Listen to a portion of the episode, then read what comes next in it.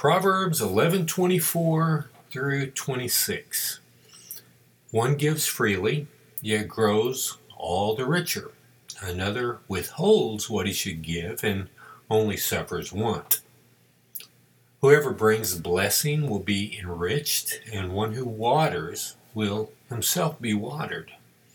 The people curse him who holds back grain, but a blessing is on the head of him who sells it.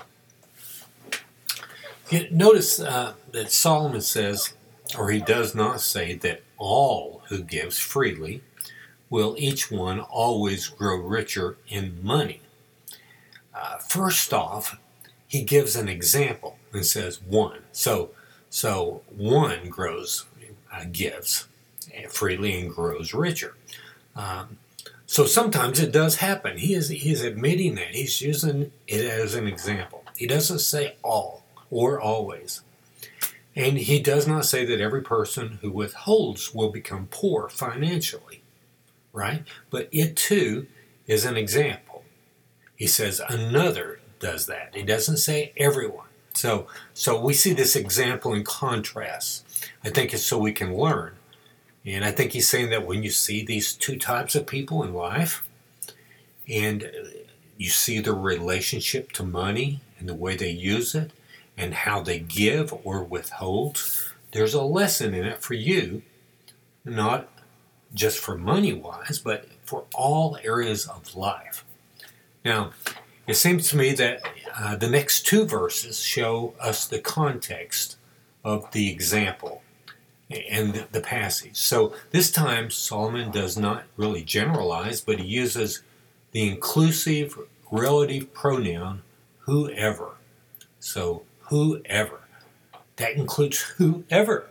Okay? And he gives the definite verb will.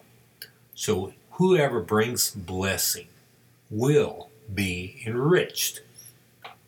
Um, therefore, some kind of blessing is definitely going to come upon those who bring a blessing. Or more to the point, of all three verses, whoever does any of the things Solomon mentioned in these three verses will be blessed by God. Um, it doesn't tell us how they will always definitely be blessed. Um, those who give freely, those who do not withhold when they should give, those who bring blessings on others, and those who sell their grain, it says, um, when the prices are low so that even the poor can uh, afford it, right? Instead of holding the grain and not selling it until the price rises. I think that's what it's talking about there. So it's not being greedy and selfish. God gives blessings to those who uh, generously love with agape love or the highest form of love. Um, we see uh, this principle taught many places in the Bible, and in 2 Corinthians um, 9, verse 6, it says, Paul says the point is this, and, and he's been making this point for like two chapters. He says, The point is this whoever sows sparingly will also reap sparingly, and whoever sows bountifully will also reap bountifully. But uh, this one verse here that Paul speaks, verse 6, it doesn't really tell us what uh, to what end, what is the purpose of God blessing us. And if you, um, in Second Corinthians uh, chapter 9, the whole, the whole chapter, the subject of Paul's discourse is not money. Um, as in Proverbs 11:24, our text, money is just one example, but the subject is is unselfish giving. You know, like not clenching your fist and not locking your doors, but opening up your heart to others, right? Not defending what you have as though it's your treasure instead of Jesus being your treasure. Um, if you hold on to money like that, you know that uh, you know God's not going to bless you, right? So if you read all of chapter eight of Second Corinthians and chapter nine, you'll see some really amazing ways God blesses uh, those who who love fellow believers. That's specifically what it seems to be talking about for most part in, in those two chapters. Um, it's one of the callings of all Christians to love one another. That's how other people know uh, that we, we know Christ. Um, he blesses us, God blesses us, that we might lo- have joy and, and, and blessings to share with other believers.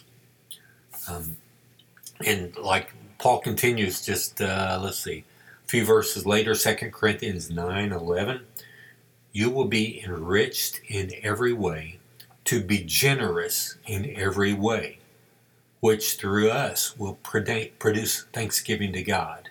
So God blesses us so that we'll be able to bless and God gets the glory. You know, uh, another favorite of mine is John 15, where Jesus tells his disciples how he, before he goes to the cross, remember, he tells his disciples how he will bless. He wants the mission to go out. Um, uh, like he says things like, all, all who abide in him and his word abides in, in them. In the context he's speaking, he's he says like all who will carry out this mission of love to the world. And it's it's all about his mission, not our mission, but uh, but his mission toward unbelievers now, and uh, he's going to bless us that we may bless both believers and unbelievers, all to the praise of his glory. So check it out and see if you don't agree. That's also, I mean, Second Corinthians eight and nine and, John fifteen. Uh, you know, this is our mission. Again, back to our text. Let's See, quote uh, whoever brings blessing will be enriched.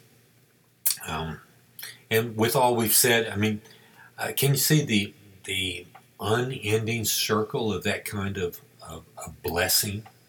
Uh, if we give in the name of Jesus, and if we love with agape love, um, if we uh, if we are blessed, God will bless. I mean, if we bless others, God will bless us. And then this circle just keeps going on and on. And uh, again, it's all for the glory of God and to the praise of, of His glorious grace.